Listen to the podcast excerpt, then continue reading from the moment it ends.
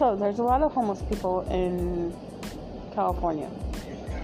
And where I'm at, it's really bad. Because nowadays, a lot of the homeless people choose to be homeless even though that they have a chance to live the life that they want. I know several people that have lost their lives because they were homeless and they were rich. They had money on them Um, for instance, my friend that was killed, he was killed because he had money on him and he was pushed in front of a train.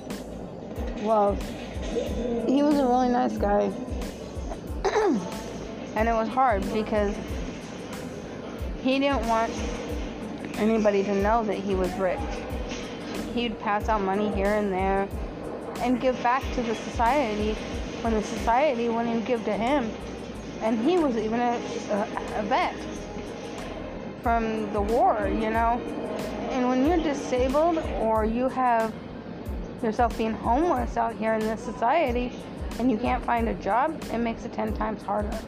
And people frown on the fact is, is you can't find a job or you're homeless around here where I'm at.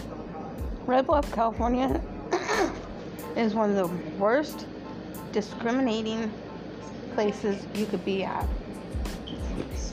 So, I hope you guys know that you guys can't just like come here and think, oh, well, I have somewhere to go if you don't really have nowhere to go. I'm out here right now myself. And I'm staying at a friend's house, yes.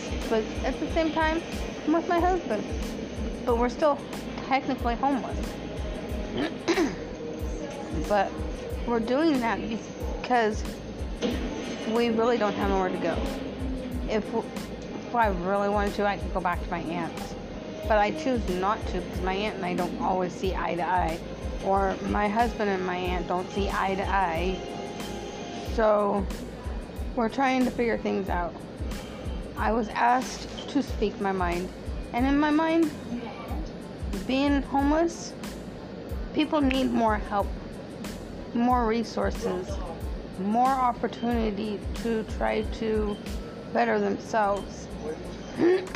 I don't care what your past is, I don't care what you're doing or why you're choosing to be homeless. But if you're going to choose to be homeless, you need to choose it wisely because sometimes you might end up losing your life over it, which is kind of messed up. I know, like I said, I know a lot of people that have lost their lives out here in Red Bluff Fort. And it's hard because you get close to these people and they'll do anything for you. But at the same time, if you screw them over or mess them up in their mind, they're going to be like, okay, what the heck do you think you're doing here, you know? I know somebody also that took $5,000 and put it into a motel for a friend of mine.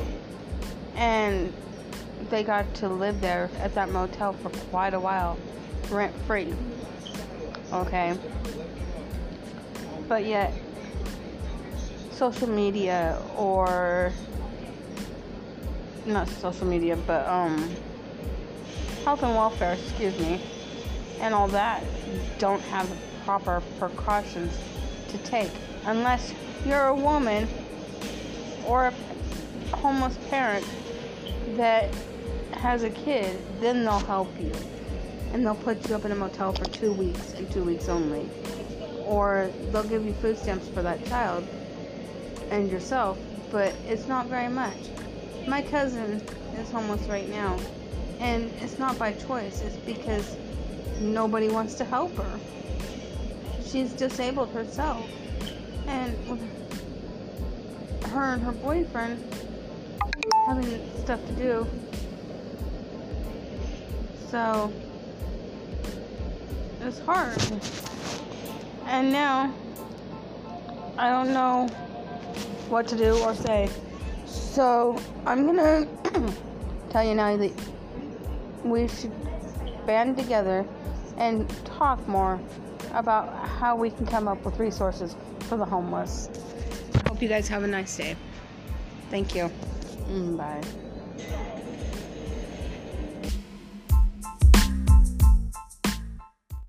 The podcast you just heard was made using Anchor. Ever thought about making your own podcast? Anchor makes it really easy for anyone to get started. It's a one stop shop for recording, hosting, and distributing podcasts. Best of all, it's 100% free. Sign up now at anchor.fm slash new. That's anchor.fm slash new to get started.